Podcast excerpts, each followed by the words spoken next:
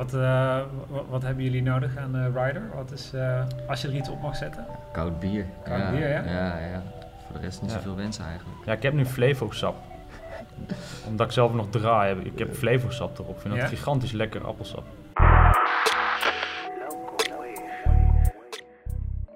Welkom bij de Backstage Legal Podcast. Dit is de vijfde editie en de laatste editie van ons seizoen. Uh, voor die gelegenheid, de spetterende, klapperende, creatieve afsluiter, heb ik uitgenodigd Nick Wolterink van Nature Film Productions en Wouter Wolfkamp van Noirtoir. Uh, en samen hebben ze ook nog een creatieve Love Baby gemaakt en dat is Rap Agency. Yes. Uh, we gaan het vandaag hebben over de creatieve industrie, creative agencies en natuurlijk de verschillen tussen het oosten en Amsterdam en Randstad. Um, maar laten we eerst even beginnen misschien met jullie, dat jullie uh, nog wat aanvullen op deze introductie en wat vertellen over jezelf, je bedrijf en uh, jullie hele toffe samenwerking. Yes, ja. ja. hem af? Ja, ik, ik, kan hem misschien wel aftrappen. Nou ja, um, uh, we zijn ooit eigenlijk begonnen met, met, media maken toen we als crew bij DJ Pyrodox kwamen. Een, een goede vriend van ons, Kelvin Bolink. Dat was um, een van mijn eerste cliënten, zo kennen we elkaar. Ja, ja zeker, ja, dat ook. ja, en um, dat is eigenlijk een beetje tot stand gekomen toen uh, Carlos Kelvin's management ging doen. En er was een team nodig. En uh, ja, daar zijn we een beetje ingerold. Ja, ik kende Kelvin eigenlijk uh, ja, omdat we allebei van dezelfde muziek hielden. En Welke muziek was dat? Ja, dat was, toen was dat die dubstep periode, toch? Ja? Ja, ja, ja. Dat was in de tijd dat iedereen in YouTube van die gekke tutorials ging maken, ging checken met Foodie Loops, geripte versies ja, legal podcast natuurlijk. Uh, ja, ja, mag ik eigenlijk niet zeggen. Maar met geripte versies uh, ja, zelf muziek ging maken. En Kelvin die had al een kanaal opgebouwd. En uh, hij zei, ja, ik wil dat uitbreiden. Ik heb met Carlos gezeten. Hij zou zijn manager gaan worden. En ja, ik maakte video's. Ja, het is Carlos Arango overigens, die bij de vorige podcast hier het gast was. Ja. Oké, okay, dat is cool. Jullie, jij ging video's maken? Ja, ja en op een gegeven moment uh, kregen we dus optredens. En uh, ik ging altijd mee. En ik deed toen nog en de fotografie en de videografie. Maar ja, dat is eigenlijk helemaal geen handige combi tegelijkertijd. Nee? Nee, vond ik niet. Ik vond het niet chill. En ik wilde eigenlijk meer met video gaan doen en fotografie iets minder. En uh, ja, toen kwam Wouter eigenlijk ja. al heel gauw bij. Ja, ik ging eigenlijk alleen mee om bier te drinken in het begin. uh, totdat ja. Carlos echt een keer zei van... ja, dat is allemaal leuk en aardig, maar als je meegaat moet je ook wat doen. Ja. En uh, ik, ik, ik ging destijds al eens een keer mee toen Carlos nog in een hip-hop formatie zat. Uh, de Pioniers. En toen ging ik ook als groupie mee, 15-jarig jochie, backstage, super cool. Ook alleen maar bier drinken. En op een gegeven moment dacht ik, dit vind ik zo vet. Ik wil nu gewoon blijven bij Team Prioros, dus ik moet echt wat doen. En ik had net mijn eigen eerste camera, begonnen een mediaopleiding... En zelfs helemaal aan het begin heb ik eerst nog een stukje gefilmd. Dat weet ik nog wel. Maar dat sloeg ook nergens op, want Nick was videograaf. En, en ik vond foto's maken eigenlijk nog wel net zo leuk. En dat kon ik misschien ook wel beter. Ja. Dus toen was het op een gegeven moment, nou ik ging mee voor de foto's en ik ging mee voor de video. En daar is eigenlijk alles uit ontstaan. Is dat we eigenlijk met, met Team Pyrodox gewoon als, als jonge jochies zonder enige ervaring... in één keer in het grote DJ-wereldje werden gegooid. En dat moest ons keihard bewijzen. Doe het maar nu. Hoe was dat? Ja, vet. Ja, heel vet. Ja, het was ook gewoon elke keer dat wij dan eh, bij elkaar kwamen als Team Paradox, dan werd er ook nagedacht van oké, maar hoe gaan we die visie van Paradox dan naar buiten brengen? En dan ging het ook gewoon over oké, welke kleding doen we aan als we ergens heen gaan als oh, team? Ja, en, ja. Uh, en wie loopt er voorop en wie mag achterop? Ja, nee, maar gewoon heel veel dingen werd wel over nagedacht. En, en doordat je over al die keuzes gaat nadenken, ga je heel erg denken vanuit een, echt een visie. En dat, dat, ja, die visie, dat leeft hier dan ook gewoon. En ik denk ook dat andere mensen dat, dat zagen. Ik vond dat in ieder geval super impressive. Want hoe, hoe ik het heb ervaren toen jullie bij ons binnenkwamen... eigenlijk uh, in eerste instantie Carlos met Kelvin en jullie leren kennen als team daaromheen... was een mix van een soort vriendengroep slash professionals... Um, en allemaal heel eager om van bro naar pro te gaan... En uh, inderdaad, nu dat je dat zo zegt, die visie en de manier op dat jullie daarover nadachten, dat kwam zo solid over. Uh, dat die taakverdeling, ik weet natuurlijk niet hoe dat achter de schermen is gegaan, maar dat, dat leek allemaal natuurlijk, over nagedacht, goed uitgevoerd. Uh, ik vond dat heel uniek. Heel vaak, ik, ik, ik, werkte toen al wel voor een aantal uh, artiesten en had natuurlijk vanuit mijn achtergrond zelf in de muziekindustrie in de creatieve industrie zie je vaak heel veel eenlingen. En, en jullie kwamen als team binnen. Op een, eigenlijk op een punt waar je dat nog niet van een artiest verwacht. Ehm, hoe, hoe, is dat, hoe is dat toen gegaan of zo? Ja, het, is voor, voor mijn gevoel heel natuurlijk gegaan. Wij wisten ook niet anders. Wij, Kelvin was een goede vriend van ons. En uh, Carlos kende ik eigenlijk vanuit zijn management. En is later een hele goede vriend ook van me geworden. En, en voor ons was het, we hadden heel weinig ervaring. En wij wisten dat als we hier gewoon gaan rocken en we gaan hier ons best doen, mhm. dan is dit ons opstapje in deze wereld. Dus we mogen er niet verkloten. We moeten echt heel erg gewoon gaan leren nu. Heel veel fouten maken. In het begin leverde ik foto's twee weken later aan nadat het optreden was geweest. Uh, ik zette nooit iemand in de CC. Ik mailde altijd halverwege een keer een half mailtje. Tot grote irritatie. Dat ik op een gegeven moment ook op een punt stond van dat, ik, dat ze me er eigenlijk uit wouden hebben. Als je het nu niet gaat veranderen en ja, maar je bent 15, 16, het interesseert je eigenlijk niet. Ja. Je vindt het heel cool. Je hebt totaal nog geen verantwoordelijkheidsgevoel. Maar juist was Hmm. Denk ik, Team is ook een soort van mentor voor ons. Hè. Kelvin ging er vol voor. Hmm. Carlos zette alles op alles om te zorgen dat dat ging werken. En daar werden wij een beetje op sleeptouw meegenomen. Ja, ja. Ik, ik, denk ook als Carlos er niet bij was als manager, dan had je ook niet die sturing gehad en dus ook niet die structuur. En doordat we eigenlijk allemaal werkten aan onze passie, dus Kelvin met muziek, ja. ik deed videografie, Wouter fotografie en Carlos het management. Dus je, iedereen had gewoon al zijn ding. Dus er was ook geen geen, er was geen ruimte voor discussie meer. Weet je? Iedereen deed het gewoon. En dit was voor ons de kans van, oké, als wij op toffe plekken komen, daar zijn ook andere artiesten, daar zijn ook labels. Die labels werken ook weer met toffe artiesten. Als wij daar gewoon goed werk leveren en mensen zien dat, dan is dat voor ons gewoon ontzettend een, goede kans om te kunnen groeien, weet je wel. En ook om weer met andere artiesten te gaan werken. Ja. Dus met die approach zijn we er gewoon ingestapt. En, ja. Maar een heel groot deel daarvan zou natuurlijk ook een soort van toeval kunnen zijn. Plus, leer je dan wel alle lessen, die je, uh, uh, de dingen waar je tegenaan bent gelopen. Je, dan natuurlijk, je hebt een opleiding gedaan in uh, art and technology en motion design. En daarnaast krijg je, loop je dus een paar keer tegen halve mailtjes en mensen aan het niet helemaal goed gaat. Hoe zorg je er dan voor dat dat kader en, en die lessen bij elkaar komen en dat je vanaf daar leert? Is dat, hou je dat dan bij of hoe, hoe is dat gegaan? Hoe, zeg maar, hoe werden jullie beter als team en als individu? afkijken. Ja. ja? Je, komt wel met, je staat in een voorprogramma bijvoorbeeld van wel een grote DJ of een grote rapper. En die hebben ook een crew mee. En die crew is mm. tien keer zoveel, met tien keer zoveel meer ervaring. En, en daar kijk je gewoon af van oké, maar wat voor gear hebben ze, wat voor lenzen gebruiken ze? Ja. Hoe gaan hun het podium op? Want wij, wij renden gewoon het podium op.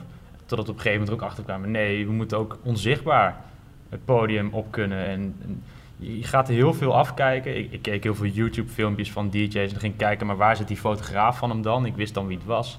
Uh, Instagram was een heel mooi platform om af te kijken. Hmm. Ook heel veel vragen. Gewoon alleen maar vragen, hoe doen jullie dat nou? En hoe werkt het nou? Ja, je ziet iemand het werk uitvoeren, maar je ziet dan ook het resultaat. En op YouTube is het dan toch vaak anders.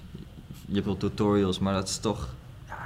Dus bij de ene zie je, heeft, heeft een fotograaf of videograaf echt een aparte rol gaat het om het resultaat. En jullie keken er eigenlijk vanaf een nog ander perspectief naar, naar wat is het geheel. Ja, ja, en een stukje communicatie daarin ook. Van hoe zijn zij backstage, wat wordt er besproken en ja, vooral die kant ook wel. Ja, ja. en wat ik heel veel chameleon als het ware voor, voor je omgeving. Ja, ja, ja, ja. En we zaten ook regelmatig bij elkaar met Team Pyrodox. Hè. Toen woonde Carlos nog, uh, had een appartementje en dan kwamen we daar met elkaar, gingen we daar zitten en hadden we een soort van teammeeting. meeting nou, komen er weer releases aan? Wat zijn belangrijke shows? Waar kunnen we mee als team? En uh, ja, daardoor ging je ook helemaal voorbereid zo'n optreden in. Dan hadden we bijvoorbeeld Amsterdam Dance Event en werd het echt van, van voor tot achter uitgestippeld. Ja. Waarvan wij ondertussen nog op school zaten. Dus ik had wel eens gewoon dat ik ja, dat gewoon stiekem skipte. Dat ik eigenlijk naar school moest. En dan ging ik mee naar Amsterdam Dance Event. Of dan ging ik terug naar, naar Zwolle, ging naar school toe, dan weer naar de shows op Amsterdam Dance Event heen en terug. Om toch die content te kunnen schieten. En dat was zo'n soort kick. Het is ook een beetje verslaving. Als je eenmaal backstage bent geweest een keer, of je staat één keer op een podium en je ziet duizenden mensen met een plaat gaan, dan, dan wil je ook niet meer aan de andere kant staan. Zowat. Nee. Nee, het wordt een, het, dat is uh, deels ook de, een van de redenen waarom dat uh, backstage legal backstage legal hebben genoemd. Dus niet vanwege het verslavende aspect, maar wel het is een hele bijzondere plek in de, in de creatieve industrie. Uh, het is een moment van rust het is een moment waar mensen bij elkaar komen om het over nieuwe ideeën te hebben. Het is dus waar je kan afkijken, waar je vragen kan stellen. Uh, maar een, toch een, een bijzonder wereldje. Een soort van één grote bak met kennis en een afgescheiden plezier van het rest. Uh, dus ik kan me dat wel ergens voorstellen, die, die vibe, dat, dat komt ja. ook bij ons terug. Eigenlijk uh, dat je dat dan uh, met, met andere mensen op die manier uh, wil delen. Ja. Ik denk, wat, wat ik er ook heel tof aan vond, was eigenlijk dat je dat waren ook eigenlijk de plekken en de momenten waar je zeg maar like-minded mensen tegenkomt. Dat was voor mij gewoon een openbaring. Ik denk van oké, ik kom uit een dorp. Er zijn weinig mensen die dezelfde passies en interesses hebben. En, en daar is het alleen maar mensen met dezelfde passies en interesses. Dus eager zijn, dat is een hele belangrijke geweest. Analyseren wat anderen doen, daar lessen uit trekken en zo beter worden. Ja. En zo zijn jullie van, uh, in, wat is het, twee, tweeënhalf jaar tijd van uh, Nijverdal naar Tomorrowland gegaan, toch?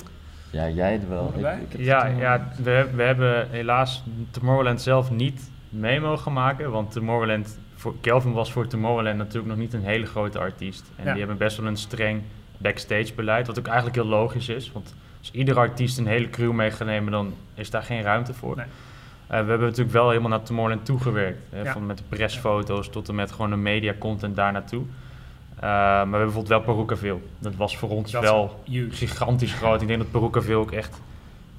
Als je kijkt naar de opmars van de elektronische dance events... wel echt een hele grote speler aan het worden is, al niet is. Um, ik heb wel Miami gehad met Kelvin destijds. Ja. Miami Music Week. Dat was ook wel echt het grootste wat we mee mogen maken, denk ik. En dat is dan wel echt heel gaaf. Hoe was dat voor je en uh, wat, uh, wat heb je daarvan geleerd? Een culture shock. Ja? Want uh, je komt als, als boerenkinkeltje, kom je in één keer in het landje in Miami. En daar kan het geld niet op, het is allemaal super groot. Ja, bigger, bigger, bigger is hoe die Amerikanen het ook aanpakken. En je wordt door, als een god behandeld, zelfs als je een klein artiest bent. Ja. wordt heel veel mensen op handen gedragen. En dat was een heel raar gevoel. En aan de ene kant vond ik het super stoer dacht ik, oh, dit is wel heel gaaf. Aan de andere kant voelde ik me ook heel ongemakkelijk. Op heel veel momenten. Dat ik dacht, ja, maar wij zijn gewoon een nuchter team. Pyrodox, we hebben geen eens een dikke rider. Er staat drie biertjes op of zo en, en, een, en een, blikje Red Bull. Dat is weinig jongens. Een flesje uh, water. ja, maar ja, heb je het nodig? Heb je een fles vodka nodig om nee. op te treden? En als cameracrew helemaal niet, want dan presteer je ook niet. Nee, ik vind het super raar ja. eigenlijk. En, en, ja, dat was wel echt een openbaring. Dan dacht ik, wow, maar wel super interessant. Je wil blijven graven, dat is de hele tijd. Het houdt niet op. Wat, uh, wat, hebben jullie nodig aan uh, Rider? Wat is, uh, als je er iets op mag zetten? Koud bier. Koud ja, bier, ja? Ja, ja. Voor de rest niet ja. zoveel wensen eigenlijk. Ja, ik heb nu Flevo-sap. Omdat ik zelf nog draai heb. Ik heb Flevo-sap erop. Ik vind dat gigantisch lekker appelsap. Ja. Okay, we hadden wel eens voor de lol, toen, ja, we draaien zelf eigenlijk ook allebei dan. Ja. We hadden voor de, voor de fun altijd een, een lekker rood wijntje en een kaasplankje. Ja, kaasplankje, ja. Oké, oké. Voor tijdens de set dan. Ja, ja? voor naast de draaitafel een kaasplankje. Hoorde bij de act, maar nee, nee. nee. ja, ja, het zijn ook wel... Uh, je hebt natuurlijk uh, duizenden en grappige riders, maar een kaasplank en een glas rode wijn. Ja, ja, dat is toch top? Wie wil er nou niet? Ja, begon is genieten. Ja, ja. Begon is genieten. Kwam dat ook terug in de DJ-sets dan? Ja, absoluut. Maar allemaal glijers destijds. Ja, dat waren echt vieze platen. Dat noemden we ook wel seks op de dansvloer gewoon. Ja. Gladde okay. platen, ja. ja. Is dat een stukje Oosterse nuchterheid? Ja, ik weet niet of dat iets zo... Ja. Of gewoon voor jullie, kenmerkend voor jullie, voor je approach, voor hoe je erin staat. Ja, niet te serieus zijn. Dat vooral. Ja, van, gewoon genieten. Ja. ja. ja soms doen mensen veel te serieus. En met name DJ's, nou, ook fotografen en ook mediamensen wel. Hè. Ja op een gegeven moment als je bepaalde uh, uh, optredens hebt gehad, dus je bent als fotograaf mee geweest met bepaalde artiesten, dan, dan zie je soms een beetje een egootje ontwikkelen. Um, waarbij wij altijd hebben gezegd, maakt niet uit hoe het gaat met Kelvin, welke kant we als team opgaan, wij blijven gewoon nuchter.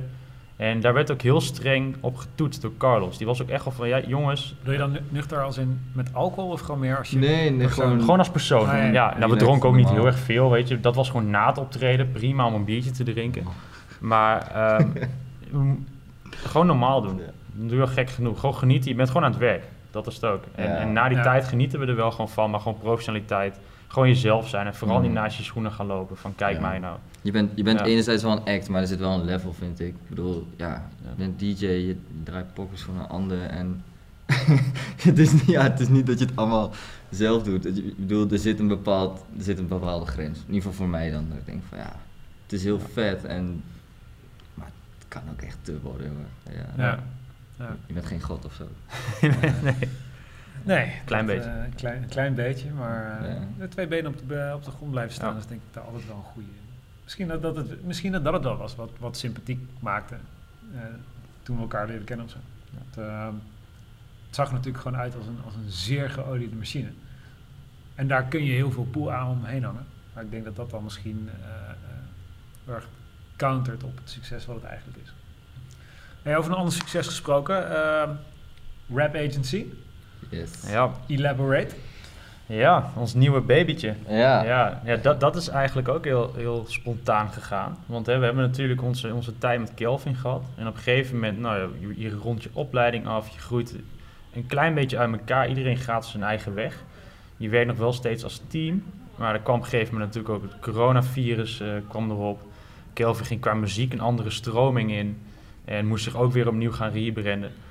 Um, en op een gegeven moment, nou, toen, toen heb ik wat minder optredens met Kelvin gedaan. En ben ik eigenlijk voor een face-dj gaan werken.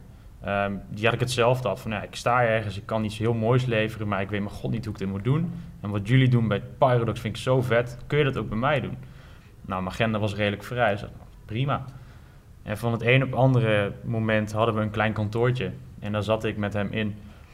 En hadden we allemaal hele wilde ideeën. En daar is ook wel een deel van, van gelukt. Uh, hij als DJ heeft ook in één keer, stond hij ook in één keer op een Defcon. En hadden we echt vette media. En dat was ook helemaal gaaf. En ik dacht, misschien is dit wel mijn ding.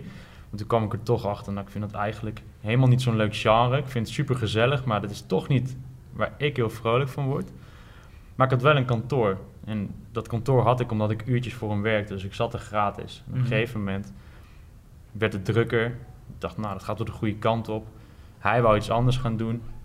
En um, tot het moment dat we extra ruimte hadden en ik Nick op had gebeld van... Hey Nick, we spreken elkaar nu niet meer zo heel erg vaak. We, we toeren niet meer zoveel, maar ik heb hier een uh, kantoorplek.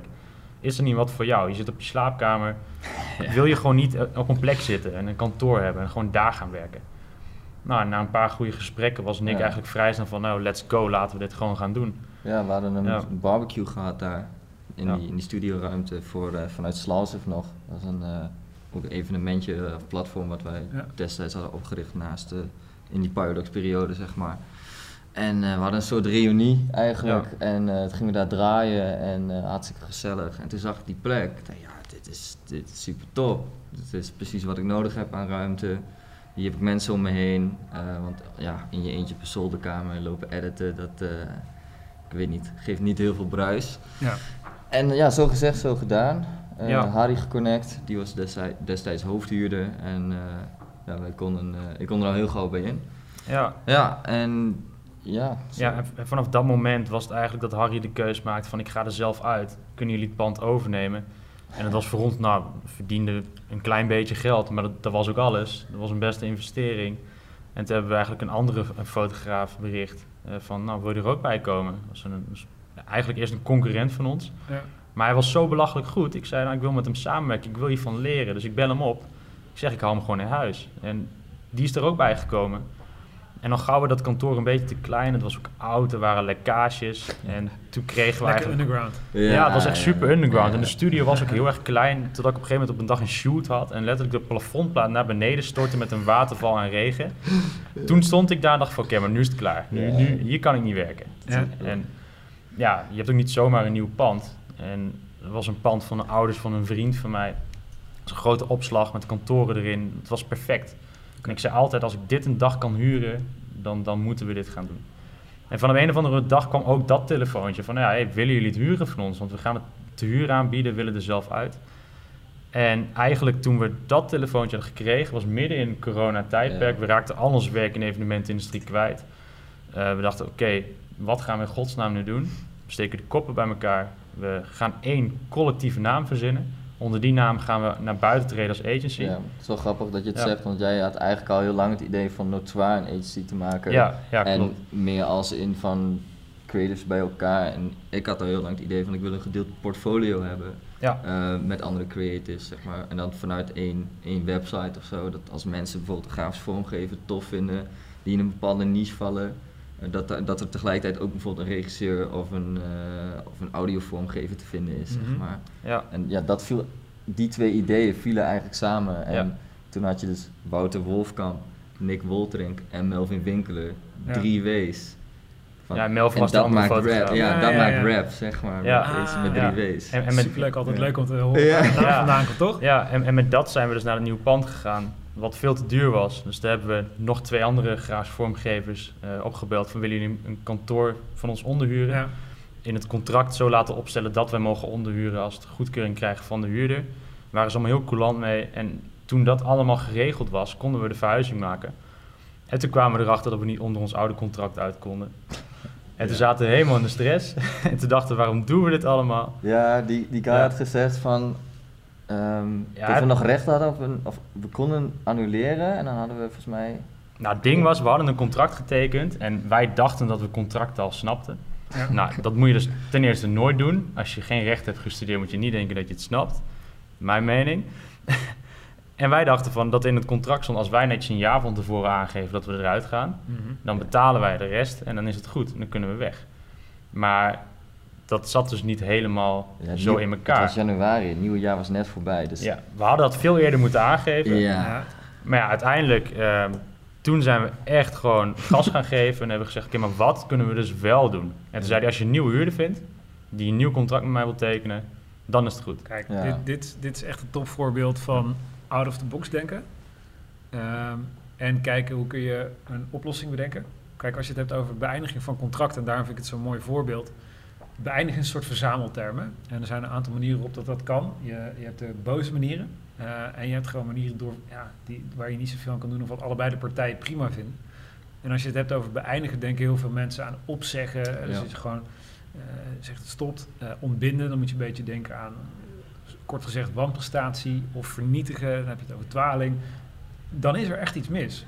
Maar de manier van, hey, kunnen we misschien gewoon anders hiermee stoppen, vind je dat oké? Mhm. En als iemand zegt nee, nou, dan is er ook nog steeds niet echt iets aan de hand. Dan kun je vragen nee, maar...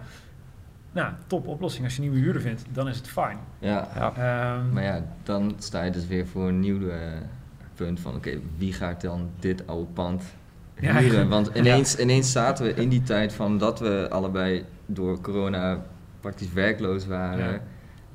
Verhuizen naar een nieuw pand. En dan ook nog een oud pand hebben. Dus we hadden ineens twee panden. Ja. En, ja, ja, luxe, maar...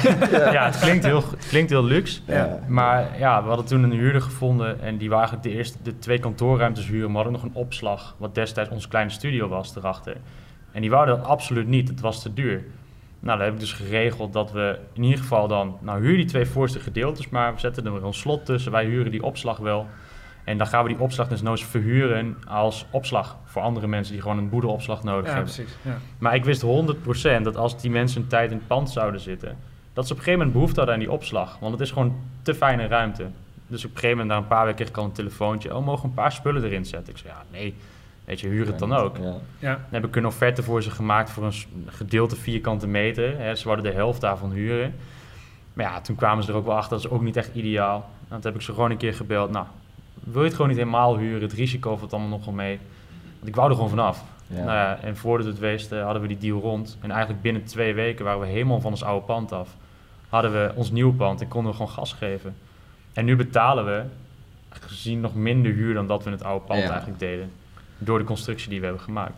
Mm creatieve oplossing voor een creatieve creative agency. Ja. goed. Goed om te horen. En ehm, als je dan een creative agency met elkaar hebt, runt, hoe gaat dat dan? Wat komt er bij kijken? Ja, best veel dingen eigenlijk. Eigenlijk hebben we wel een goede structuur aangeleerd voor onszelf.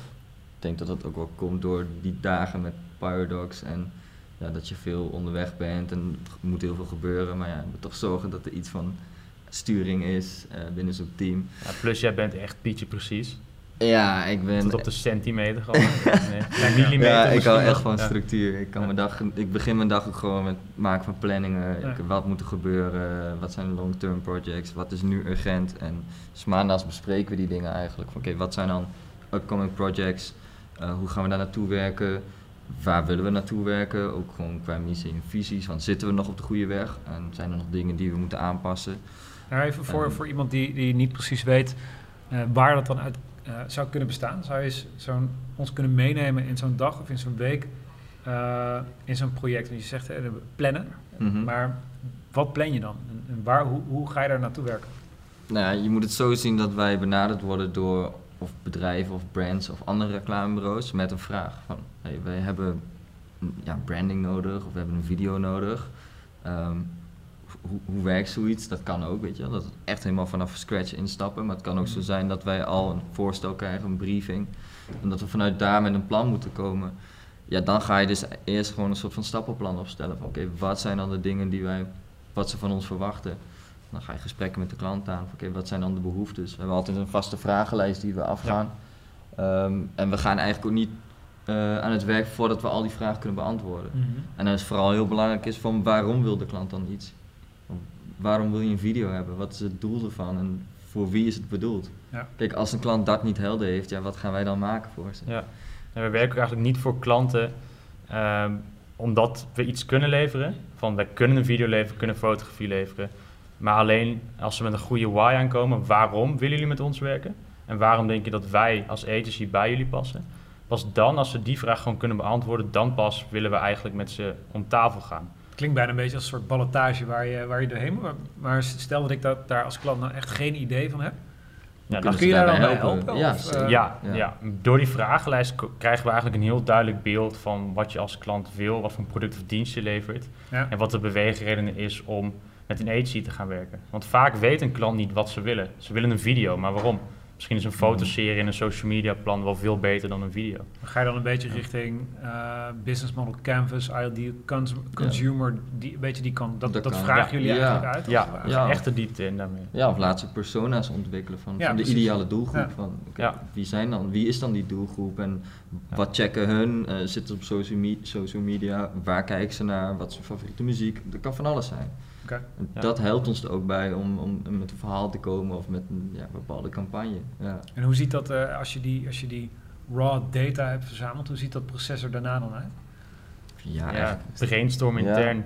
Ja? Dan is het echt, kijk, het mooie is, we zijn een creative agency, maar we zijn wel allemaal individuele ZZP'ers. Dus we hebben eerst gekozen van laten we eerst maar een, een paar jaar met elkaar gaan werken onder één naam, maar wel waarbij iedereen nog zijn eigen ding kan doen. En dan zien we wel na die paar jaar of we misschien een BV gaan worden of misschien worden we een VOF. Uh, omdat het dan toch zo met elkaar is gefuseerd.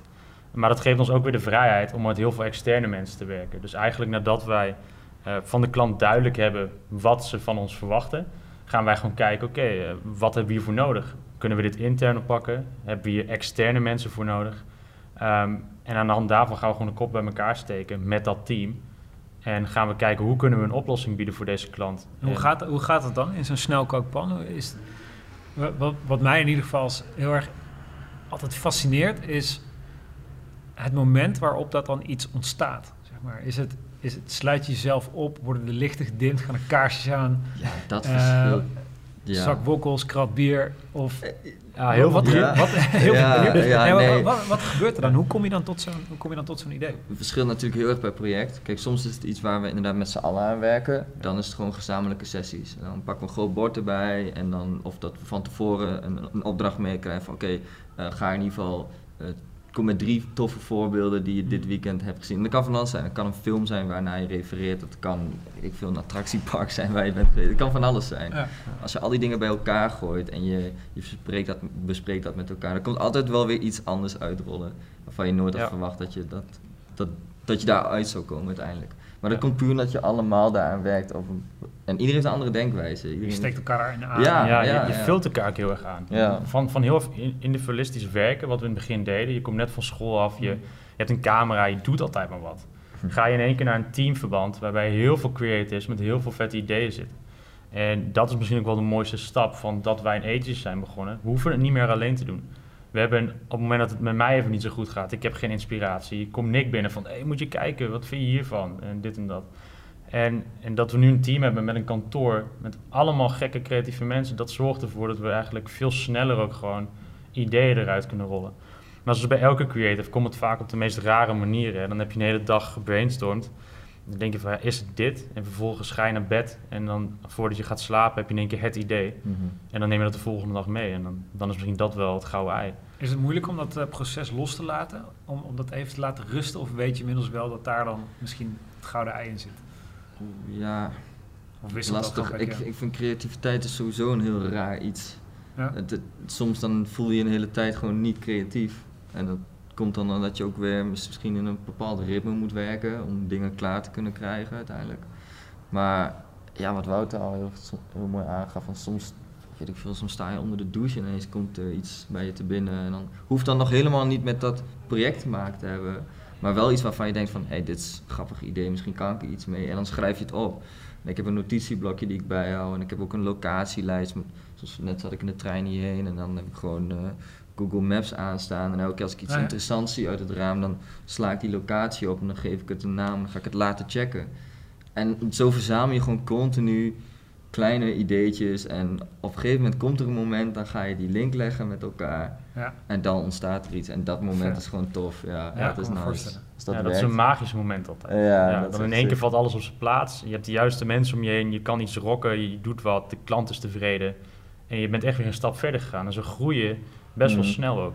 Ja, ja. Dat, ja sorry. Ja, sorry. Ja, ik wil ook zeggen dat, dat dat zijn dan ook de momenten dat je ook niet per se onzeker bent of niet per se aan technische dingen denkt, maar dat je echt gewoon weet van oké, hiervoor doe ik het, dit ga ik doen.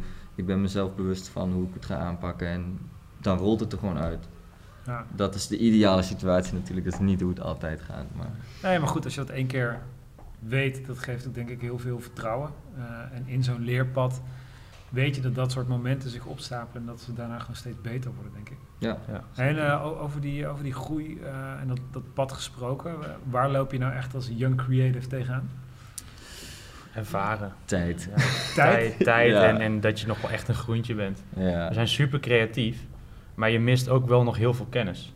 heel veel technische kennis bijvoorbeeld. Waarin je merkt dat de, dat de gerenommeerde agencies en reclamebureaus dat misschien al getackeld hebben, omdat ze budget hebben om overal iemand op te zetten. Dus iemand is growth manager, iemand die is projectleider. En wij doen nu heel veel nog zelf.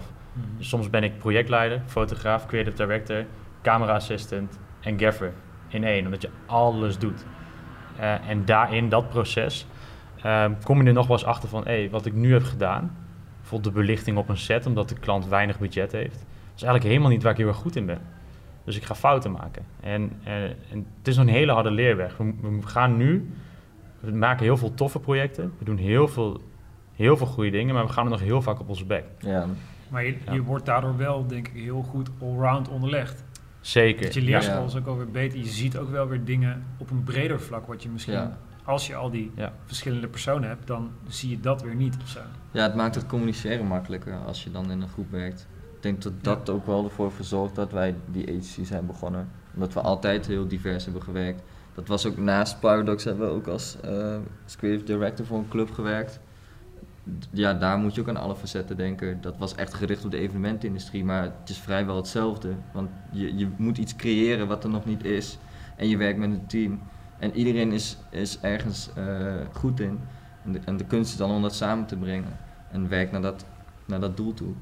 Is dat dan misschien de kracht van creative agencies? Dat je bepaalde losse dingen samenbrengt en daar een coherent geheel van maakt, wat, wat, waar iemand is A in zijn eentje, maar B iemand die dat niet op professioneel vlak doet, nooit toe was gekomen.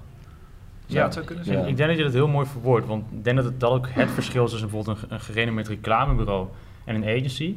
Is van een agency werkt vanuit een visie. En ik denk dat een reclamebureau soms het allrounder is die kunnen je gewoon, je hebt een flyer nodig, lever je een flyer. Die, hebben gewoon, mhm. die kunnen het leveren, doen dat gewoon super strak. En bij een agency ga je toch wel specifiek op zoek naar wat is de visie van die agency, hoe pakken ze het aan.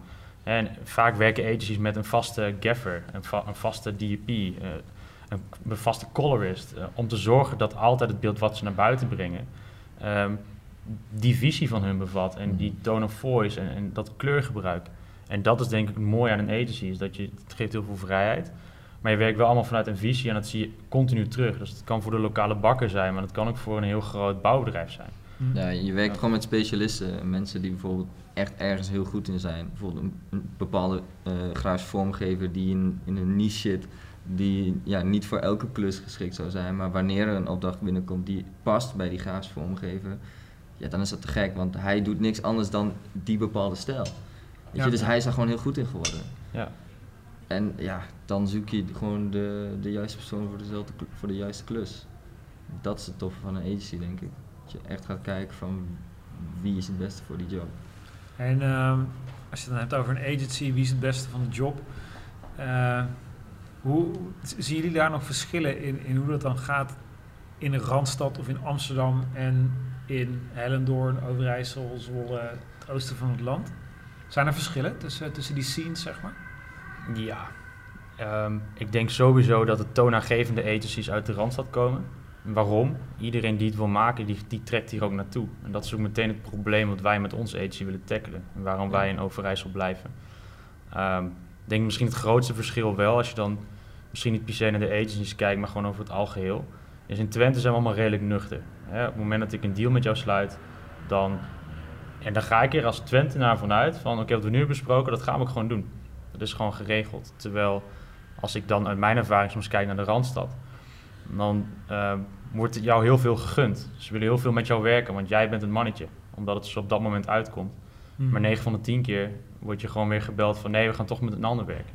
In Twente, als je me belt, ja, ik ga met jou werken, dan weet ik gewoon, die gaat met mij werken. Die, die belt mij niet een week later op van nee, ik ga toch uh, iets anders doen. En ik denk dat dat misschien wel het, het, het, grootste verschil is. Maar dat zorgt er ook voor dat de Randstad veel sneller groeit. Die trekken hun bek los, die gaan gewoon hun ding doen. Uh, en, wij zijn wat terughoudender, wat, ja, wat meer in, in, de, in de safe zone, om het zo maar te zeggen. En dat willen wij met onze agency gewoon echt doorbreken. Er zit gewoon heel veel talent in Overijssel. Um, en de bewegingsruimte is er ook. Hmm. Weet je, wij hebben alle ruimte die er is. Terwijl hier alles op elkaar zit. Ja. Dus dan dat hier uh, meer geluld wordt en jullie iets meer gepoetst en meer ja. aan kan op het woord? 100 punten. Ja, en, het, het, is ook wel schaars bij ons in het oosten, uh, waar de creativiteit zit.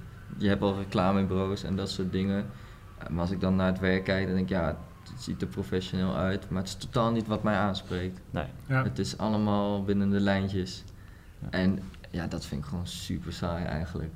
Daar hou ik niet van. En dan, dan zie ik gewoon heel veel andere mensen die hetzelfde zo in staan als ik. En die trekken allemaal weg naar het westen toe. En dan denk ik, ja, dat is doodzonde. Want als je wel zo bent ingesteld als persoon, waarom ga je het dan niet gewoon hier doen en zelf creëren? Ik bedoel, waarom, waarom ga je ergens heen waar alles al is? Dat is best wel jammer, vind ik. Ja. Ja, zeker als je daar veel ruimte hebt om, om te ondernemen, vette dingen te doen. Ja, ja. ja. Uh, maar uh, marktovername in het oosten, dus uh, dat wordt gewoon jullie, jullie territory? Nou ja, dat zou ik het niet willen noemen. Nee, ik ben, ik ben ja... Ja, misschien niet marktovername, maar we gaan wel wat van ons laten horen. Ja. en wij willen niet het trappende, trappende kindje zijn wat, wat iedereen gaat tegenwerken van kijk, we doen het anders. Het is meer van wij vinden het heel vet wat iedereen doet, maar wij doen het op onze manier. En we hopen dat we elkaar daardoor heel erg kunnen versterken. En uh, er is zoveel bewegingsruimte. En juist, ik denk als je partijen hebt zoals ons, en er zullen er nog wel meer zijn, die allemaal even de stoute schoenen aantrekken, mm dan, dan gaat dat ook ontstaan, zo'n scene. Dan mhm. wordt het ook interessanter. Ja. Uh, dan hoef je niet meer altijd weg. Kijk, wij hebben bewust geen stage gelopen. Ja, ik heb dan wel stage gelopen, maar niet bij een reclamebureau in Overijssel. Want het sprak ons echt allemaal niet aan, alles wat ze doen. Kan, we kunnen ons ei niet kwijt. Als ik op een creative agency binnenloop, wil ik niet allemaal mensen met een witte blouse zien en een, en een trui eroverheen. Gelukkig dat ik dat vandaag niet aangetrokken. Heel goed. Nee, nee, maar dat is hetzelfde waarom, waarom jij denk ik ook vaak casual gewoon gekleed bent. Is gewoon, Um, ja, je wilt toch jezelf kunnen zijn? Ja, en dan kom ik op een bureau waar allemaal de bureautjes strak naast elkaar staan. Allemaal mensen met blouses aan. En denk ik, maar is dit een creative agency of een reclamebureau? Wat doen jullie dan? Ja. Lijkt eerder op een notariskantoor. Ja, en, ja, ja, goed, goed punt. ik denk dat het, wat je aan hebt, zeker als dat gerelateerd is aan je werk, het is een soort uniform. Weet je? Een dokter heeft een uniform, een taxichauffeur soms, maar een politieagent altijd en een mhm. brandweer sowieso altijd. Mhm. Hetzelfde werkt voor advocaten en notarissen. Het is leuk om een pak aan te hebben, maar uiteindelijk is de vraag: wat is het doel daarvan? Wat is het doel van je uniform kleden, van de tafeltjes recht? En het lijkt ja. alsof dat soms uit het oog wordt verloren en dat het wordt gedaan omdat het zo hoort of omdat het normaal is. Ja. Dus ik denk dat het breken van dat soort vastgeroeste dingen wel heel prettig is. Ja, je maar merk je dan dat het daar meer is? Dat, het, dat je daar meer regeltjes nog moet doorbreken dan ja. Ja, ja? ja, je, moet je, ja. je moet je wel bewijzen van, ja, het is ook van, het hangt af wie, wie het zijn en, ja. ja. wat de boer niet kent, dat eet hij niet. Nee. En dat is echt zo. Pas die stap is voor die mensen en ook voor de klanten soms zo groot. Maar wanneer ze helemaal met ons werken en ze zien van, hé, hey, het kan ook gewoon... Ik heb bij ons op kantoor gewoon geskate. Dat mag gewoon. er worden raves gehouden in... Uh, dat, uh, Mark Hugo, dat hebben jullie niet gehoord. um, maar er gebeuren gewoon allemaal dingen uh, die verband hebben op een of andere manier met evenementen of met een creatieve scene. Um, en er wordt ook heel hard gewerkt. Maar alles kan en alles mag. En klanten vinden het mooi om te zien. We hebben gewoon te bouwbedrijven die komen bij ons binnen. En dan is het echt op zijn twens, oh wat gaaf dat het, uh, dat het hier ook gewoon zo kan, weet je. En zo, ja. zo zitten ze daar. Ja. En alsof het er een wereld voor zo open gaat. Want die zijn alleen maar zo'n zo'n strak kantoor gewend. En ja. dat is misschien ook wel de kracht. Zit het succes dan in eigenlijk multidisciplinair creatief zijn op alle vlakken, maar daar ruimte aanbieden, maar dat wel ja, aan de andere kant ook weer samen, samenvoegen. Ja, je moet het ook uitstralen, je moet het leven. En als jij zegt van ik doe toffe dingen out of the box, en je zit daar in je, in je, in je nette blouse, no offense, bedoel, we hebben ja. ook wel eens een nette blouse aan, omdat het gewoon Met mooi kerst. is soms. Ja. nee, maar, nee, maar waar, het om gaat is van, als je zegt dat je iets doet, dan moet je dat ook laten zien. En dan moet je dat ook uit, moet je dat ook ademen. En ja, ja ik, ik denk wel dat, uh, dat dat soms te weinig gedaan wordt. Ja. ja. Nee, en uh, uh, het klinkt eigenlijk, jullie zijn aan de ene kant zeggen, ja, weet je, we beginnen pas, we zijn hier net mee bezig, maar komt het mij best ervaren en doordacht en uh, nou, intrinsiek over. Wat zouden jullie, uh, jullie tips zijn voor mensen die uh, bijvoorbeeld carrière graag willen zouden hebben in, in, de, in de creatieve scene, in een creatieve agency, dan wel als fotograaf, videograaf?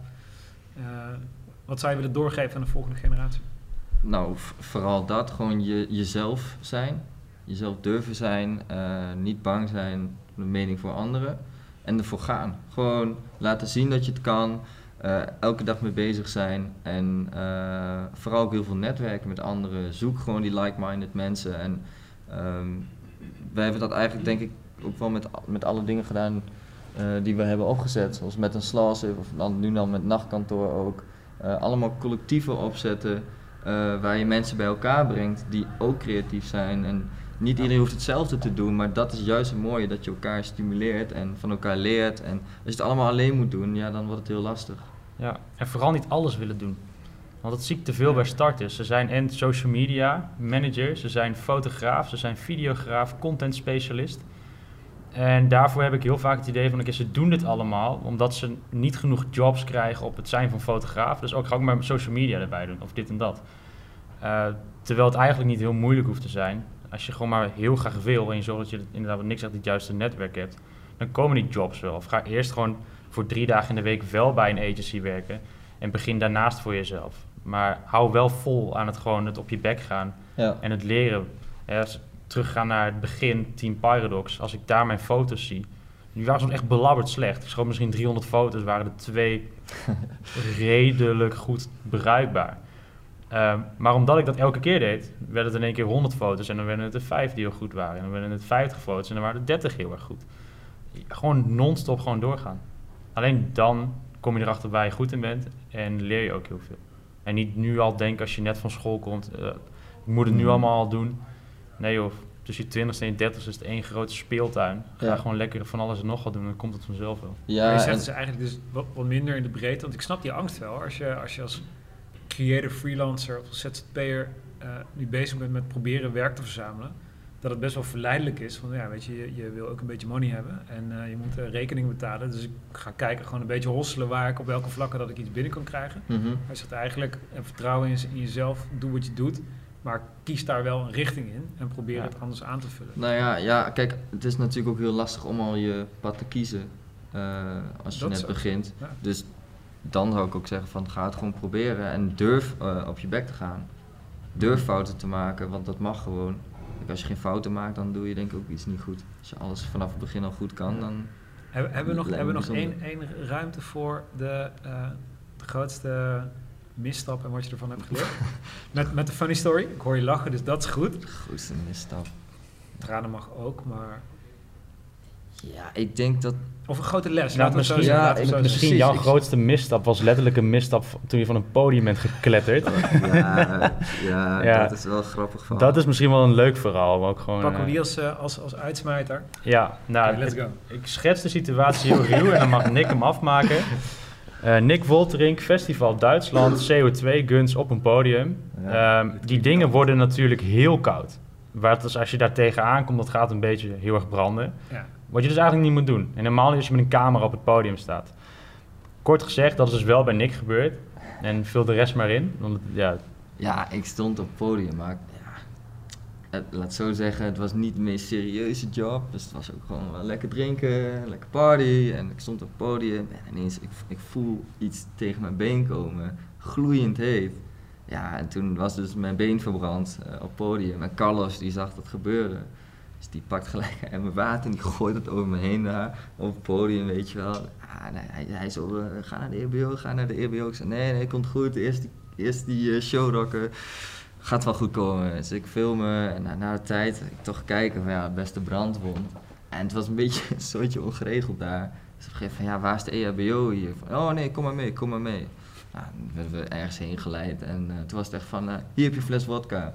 En that's it, gewoon. that's it. Gewoon goed drinken. Ja, en uh, ja, de rest ga ik niet afmaken. Nee, nee de, de, de rest houden we voor onszelf. Maar het was geniaal. Ik was er zelf niet bij, maar ik heb filmpjes mogen ontvangen binnen het team. Oh, dat werd ook gewoon lekker door je eigen team gefilmd? Ja, ja het is goed geëscaleerd. Ja, het is heel goed geëscaleerd. Maar dat, dat waren wel van die, van die typische tourmomentjes die we destijds een paar hadden, waarvan we de duizenden hebben gehad. En, maar dat zijn ook dingen, ondanks dat het zo grappig is en dat het eigenlijk ook super pijnlijk was, leer je er ook weer van. Als je nu het podium op gaat, check eerst waar al die uh, uh, CO2-guns staan, waar de confetti-guns staan. Waar vuur, uh, waar vuur uitkomt, voordat je levend wordt verbrand. Ja. Ja, dat is wel een hele reële les. En ik denk een hele goede, uh, los van levend verbranden op het podium. Uh, denk ik dat het voor iedereen die heeft gekeken en geluisterd ook uh, super interessant is geweest om te kijken hoe je eigenlijk doorzet. Hoe je van chaos tot creativiteit komt. En van creativiteit tot iets heel concreets voor een opdrachtgever. jullie eigen pad daarin. Um, en wat ik ook wel gewoon echt interessant vind, is om, om verschillen te horen tussen hoe het buiten de Randstad in Nederland gaat. Want de rest van Nederland gaat. En ik denk heel vaak dat het, mensen er niet genoeg bij stilstaan dat er buiten de ring ook nog een wereld is. En juist het uh, hebben van een open blik kan je creativiteit daarin versterken. Ehm, dus dank dat jullie hier vandaag waren. Echt tof om ook even op deze manier bij te praten, om een inzicht te geven in uh, jullie business als fotograaf, videograaf en wat je kan betekenen voor creatieve opdrachtgevers, hoe jullie dat aanpakken. dus thanks. Dit was de Backstage Legal podcast, de vijfde editie. Dank voor het kijken, dank voor het luisteren en we zijn hopelijk snel weer bij jullie terug.